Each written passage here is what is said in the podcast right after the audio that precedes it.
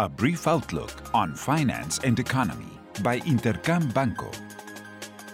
A look back. Last week, markets remained optimistic as little economic data was made known.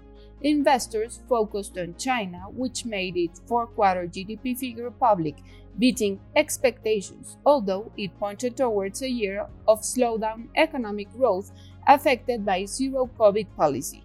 Additionally, retail sales data, gross fixed investment, and industrial production pointed towards better than expected improvement during the month of December. Retail sales figures were made known in Mexico and in the United States. For the United States, they set below estimates and pointed towards a deeper contraction and a slowdown in consumption, while in Mexico, retail sales surprised to the upside and beat estimates despite there being a continuous deceleration. Lastly, discussions concerning the United States debt ceiling started to cause concern among investors, and it is one more obstacle that the United States economy must face in the following months, although it is more a political factor rather than economic. What's ahead? This week will bring lots of relevant economic data. Investors will focus on the United States and the Eurozone's January PMIs, hoping this will give more signs that economic activity is cooling down at the start of this year.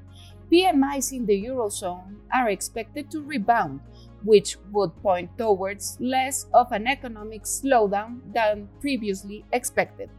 As for the United States, manufacturing and services indicators are expected to remain in contractionary territory. In Mexico, the most important piece of data will be inflation for the first half of January, which is expected to set at 7.91%.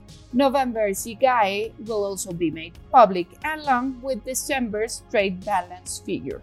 Lastly, in the United States, the preliminary fourth quarter GDP figure will be made known. Forecasts expect a quarterly annualized growth of 2.5%, figure below the previous quarter. I hope you have a great week. I am Alejandra Marcos. This was a brief outlook on finance and economy by Intercam Banco. Follow us on social media and listen to our podcast at intercam.com.mx.